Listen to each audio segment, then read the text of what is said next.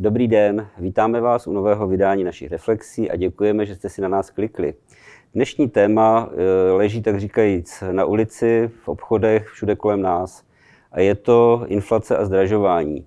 Chceme, chceme se v dnešním díle dobrat, eh, dobrat toho zda a do jaké míry na, na tom, co se děje s našimi peněženkami a v, kolem nás eh, má, má vliv vláda Andreje Babiše, anebo jestli je to přirozený ekonomický uh, jev, dalo by se tak říci.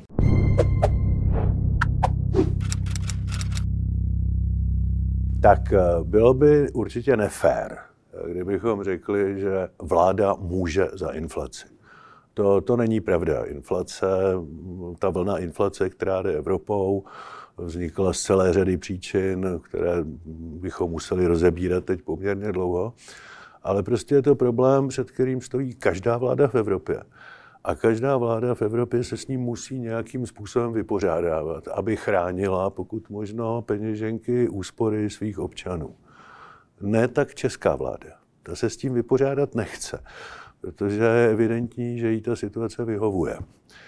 Eh, to znamená, vláda tu situaci zhoršuje, nebojuje s ní, spíš zhoršuje tím, že přitápí pod kotel obřími nesmyslnými deficity za prvé.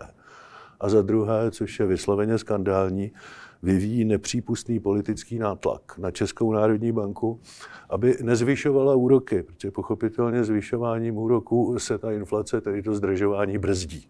A vláda si to nepřeje. A máme tady typický příklad, jak konflikt zájmů premiéra zasáhne peněženku každého občana. Premiér, který sám dluží desítky miliard, si samozřejmě nepřeje, aby se zvýšily úroky, protože jenom půl procenta pro něj znamená poměrně fatální zdražení jeho úvěrů.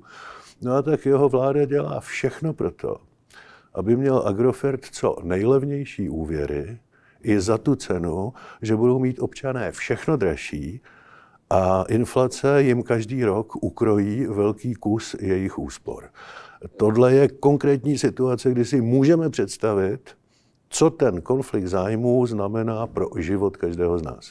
Ono taky velkým, také velkým dlužníkem nebo věřitelem vlastně je stát sám o sobě tím, jak generuje obrovské dluhy a už má potíže se splácením úroků. To, to už se samozřejmě dostáváme do situace nákladů té dluhové služby tím, že jsme stát, který se zadlužuje druhým nejrychlejším tempem v Evropě no tak eh, dříve nebo později nás za to ty trhy potrestají vyšší rizikovou přirážkou. Kdo se takhle rychle zadlužuje, no tak prostě platí větší rizikovou přirážku svým věřitelům. Takže nám se opravdu může stát, že až za několik let bude vláda sestavovat rozpočet, tak si nejdřív bude muset dát stranou 100 miliard korun na to, aby obsloužila ty dluhy, které nám tady pan Babiš s paní Šilerovou nadělal a pak teprve může sestavovat rozpočet a těch 100 miliard samozřejmě na něco bude chybět. Na veřejné služby, na zdravotnictví, na bezpečnost, na, na sociální služby, na cokoliv dalšího. Ale vraťme se k tomu zdražování, protože to je teď něco, co skutečně každého trápí. A znovu opakuji, vláda s tím nebojuje, protože to Agrofertu vyhovuje tak ať stojí rohlík třeba 10 korun, ať, ať to občanovi ukrojí z jeho úspor třeba 10 korun ročně, hlavně když nebude tratit pan premiér. A takhle se ty vlády kolem nás nechovají. Ty se s tím snaží bojovat. Česká vláda naopak, ta se to spíš snaží podpořit a přitápět tomu pod kotel. No já jsem teď, nechci říct, že studoval, na to, na to nemám eh, úplně čas, ale díval jsem se na návrh rozpočtu na rok 2022 z, z dílny ministerstva financí a eh, laickým pohledem mi to přišlo jako, že se leje olej do ohně, nebo eh, ano, benzín.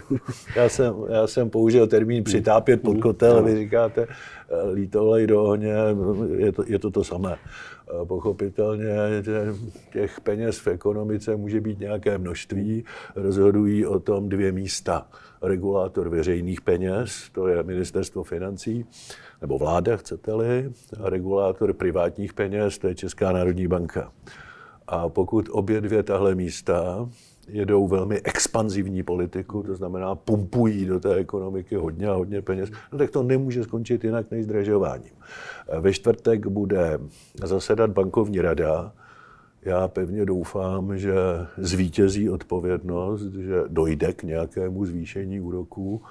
A, a bojím se, že ten krok nebude dostatečný, protože samozřejmě ten tlak té vlády, Babišův Michl, člen bankovní rady, ten tlak té vlády, nepřípustný tlak, protože Česká národní banka nemá podléhat politickým tlakům, že způsobí, že ten krok nebude dostatečný a že se s tou inflací budeme prát eh, déle, než bychom museli. Eh, ona i ta inflace a zdražování by, k tomu by pravděpodobně došlo, jak říkáte, eh, dochází k němu v celé Evropě, je to, je to globální jev, nejenom v Evropě a je způsobena samozřejmě za, za zvýšení cen, dejme tomu v Portugalsku, nemůžeme vinit Andreje Babiše, to má, to má hlubší příčiny. Kdyby nevím, znovu eh, přemýšlím o tom jako like, kdyby se ta inflace očistila od eh, těch eh, neúplně šťastných kroků české vlády, zadlužování a, a tak dále, a tak dále, byla by, byla by stejně do, do jisté míry.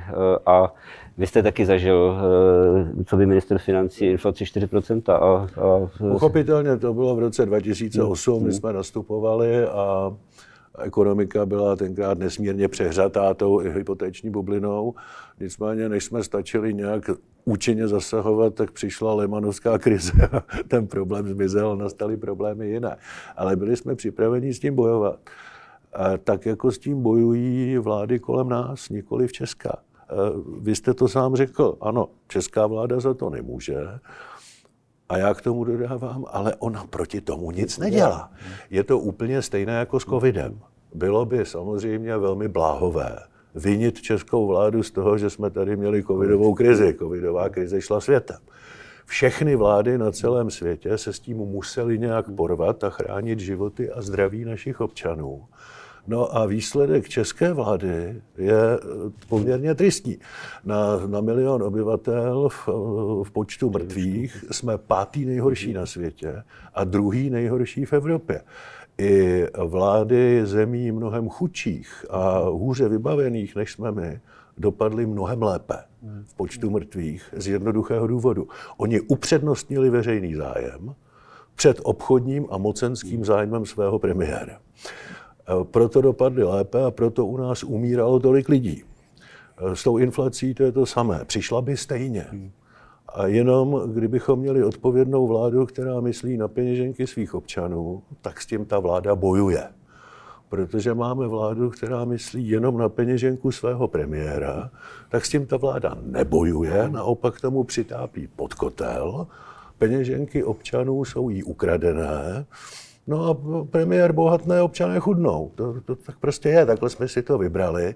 A svým způsobem, podívejte se, v roce 13, když jsme varovali před konfliktem zájmů ministra financí, že není možné, aby ministr financí měl desítky miliard úroků, úvěrů, mm-hmm. tak si to málo kdo uměl představit. Dokonce i v roce 17 si málo kdo uměl představit, jak je nebezpečné a nevýhodné mít premiéra, který má desítky miliard úvěrů. Teď snad každý při pohledu na cenovky v obchodech a do své peněženky si uvědomí, jak je nebezpečné a nevýhodné mít premiéra, který má desítky miliard úvěrů.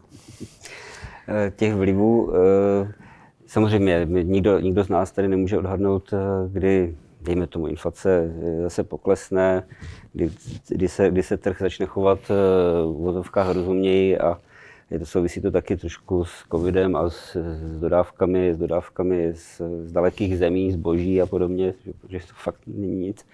Ale, ale já když, když se třeba dívám na, na výsledky německých voleb a, a jasně ne, naštěstí, naštěstí nevyhr, nevyhráli, jak říkáme, zelení kmerové, ale, ale do jisté míry odpovědné strany, tak ta zelená politika bude taky tlačit veřejné finance, finance neúplně dobrým směrem. Takže Zelená politika pravděpodobně nás bude něco stát, ale také může hodně vydělat, hmm. protože je to prostě nějaký impuls na modernější technologie. To ponechme budoucnosti. Hmm. Ale eh, tady je jeden problém s tím spojený. A to je kvalita té státní zprávy. Tady si málo kdo uvědomuje, jak od toho roku 13 byla zdevastována státní zpráva jak museli odejít odpovědní odborníci, třeba i proto, že si na ně někdo vymyslel trestní oznámení samozřejmě vymyšlené, dávno to bylo staženo, ale ty lidi byli vyhozeni. A státní zpráva byla na těch důležitých místech obsazena loajálními kývači. A kdyby tam nebyli loajální kývači, tak ke spoustě věcí nemuselo dojít. Ty ministři by dostali na stůl informační zprávu. Pane ministře, nezlobte se, tento pokyn my nemůžeme splnit, protože je v rozporu se zásadami dobré zprávy. Ta státní zpráva není nezávislá, ta je závislá na svých politicích, ale také je závislá tak, že ta dobrá zpráva jim řekne, co se smí nebo nesmí, co to je dobrá zpráva. No to, to, to ta, tahle vláda nechce. Ta chce kývače a poslušné vykonavače čehokoliv.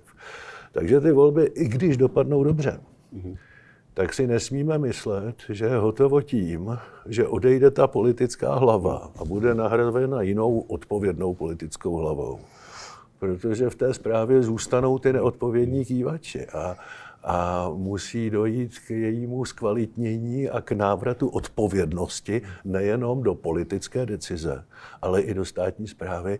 A to bude práce jak na kostele. Teda. Můžu vám říct, že po 30 letech ve veřejné správě a v politice cítím jistou úlevu, že se na tom nebudou muset účastnit. Třeba jo. Uh, nenáhodou taky, eh, myslím, že jsme tady citovali asi dvakrát tu eh, zprávu NKU, která, která eh, byla vlastně obžalobou finanční neodpovědnosti Andreje Babiše jeho vlády v tom směru, že když se odvolávali na obrovské výdaje na COVID, desítky miliard, ne stovky, tak tak NKU jasně spočítal, že těch, z těch peněz šla na covid jenom malá část, že to, že to opravdu, a to taky přispívá, jak říkáte, k té odpovědnosti. Vždyť se, vždyť, se můžeme, vždyť se můžeme podívat na ten rozpočet, který teď vláda schválila, přes hrdiný odpor sociální demokracie, která hmm. hlasovala proti rozpočtu, ale nehlasovala proti rozpočtu, že je neodpovědný a rozhazovačný. Je málo. Ona ho chtěla ještě víc neodpovědný a ještě víc rozhazovačný. A samozřejmě, že ten rozpočet bude schvalovat sněmovna až po volbách. Jsou dvě možnosti, buď ty volby dopadnou špatně, pak bude pravděpodobně tento rozpočet schválen a bude to strašně, strašně špatné rozhodnutí, nebo ty volby dopadnou dobře a pak ta odpovědná sněmovní většina musí ten rozpočet zásadním způsobem přepracovat. Hmm. Prostě tohle není rozpočet odpovědné vlády a odpovědného hospodaření. Tohle není rozpočet dobré zprávy. Hmm. To znamená, ani ty úředníci by něco takového neměli vypustit z ruky. A přinutit nebo přimět tu státní zprávu po osmi letech babišismu, hmm. aby byla opět zprávou dobrou. A přimět politickou scénu, aby byla uh, dobrými a odpovědnými hospodáři, to znovu opakuji, to bude práce jak na kostele a já budu držet palce každé odpovědné vládě, která bude ochotná se do toho pustit a nebudu mít eh, nepřiměřená očekávání, že se jí to musí povést do roka. To se nedá udělat do roka. Ale za to jedno volební období ano. Já, když říkáte, že odpovědná státní zpráva by něco takového neměla vypustit z ruky, jako vypustila ten, tento, tento rozha, eh, rozhazovačný rozpočet, tak, eh, tak ten návrh rozpočtu vypustil ministerstvo financí. Jeho šéfka, já, pořád, když se na ní dívám, tak mám pocit, že ta paní by nemohla před 20 lety na ministerstvu financí ani roznášet kávu. Tím nechci To není pravda. Urážet, paní, ministrině, ale... paní ministrině Šilerová byla přiměřenou kompetentní šéfkou právního oddělení. Ale na finanční správě to bylo v dobách mého ministrování a Myslím si, že tam byla standardní hmm. kompetence na výkon šéfa hmm. oddělení. Nemyslím si, že by mohla být kdykoliv povýšena, kdyby nepřišlo hnutí ano. Tak uh, uvidíme, co, co s tímto konstatováním provedou volby, které, ke kterým dojde příští týden a těšíme se příště. Tak zase příště.